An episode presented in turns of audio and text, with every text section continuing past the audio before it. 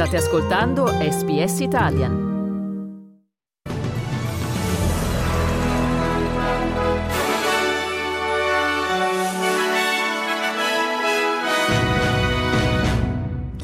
Almeno 53 persone morte in un massacro in Papua e Nuova Guinea. La polizia teme che il bilancio possa aumentare. Pacciame contaminato di asbesto scoperto in una quinta scuola di Sydney.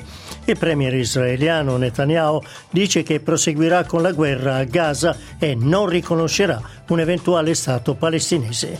Qui Domenico Gentile con News Flash di SPS Italian di lunedì 19 febbraio 2024.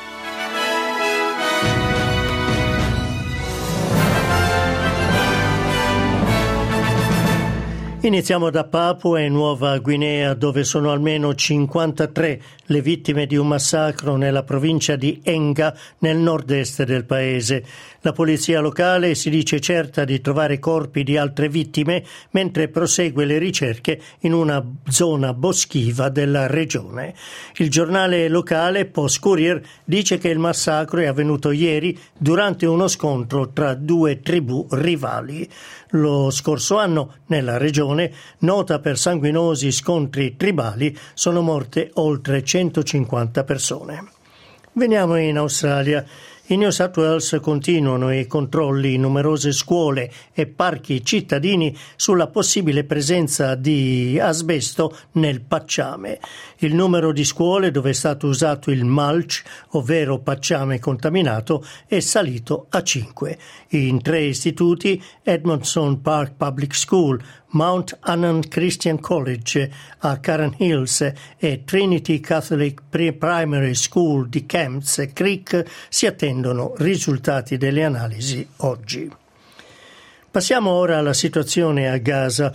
Il primo ministro israeliano Benjamin Netanyahu ha ancora una volta respinto le pressioni internazionali e detto che l'operazione militare a Gaza continuerà.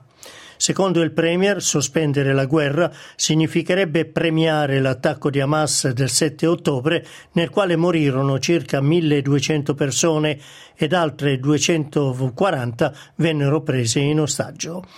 Dall'inizio dell'assalto delle truppe israeliane, quasi 20.000 palestinesi hanno perso la vita a Gaza.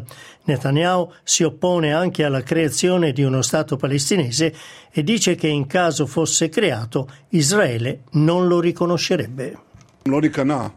We will not submit to international dictates in the future settlement with the Palestinians. I made it clear to the cabinet and I repeat and emphasize to the world tonight as well the agreement will be reached only through direct negotiations between the parties without preconditions. Israel, under my leadership, will continue to strongly oppose the unilateral recognition of a Palestinian state. And when do you want to give this unilateral recognition? After the terrible massacre of October 7, there can be no greater reward for terrorism. לא יכול להיות פרס גדול יותר לטרור. Torniamo in Australia. Il governo federale ha allo studio la riforma del programma di assistenza economica alle imprese che impiegano apprendisti.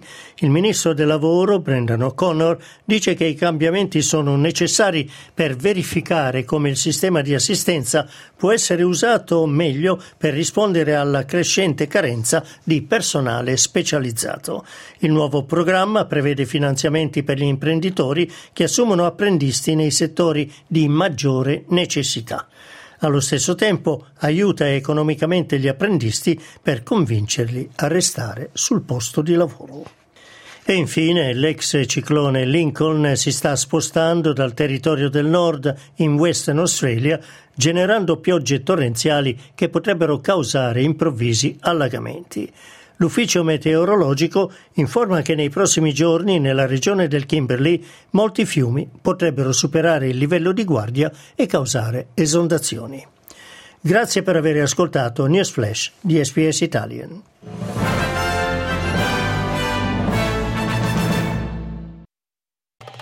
Volete ascoltare altre storie come questa? Potete trovarle su Apple Podcasts, Google Podcasts, Spotify o ovunque scarichiate i vostri podcast.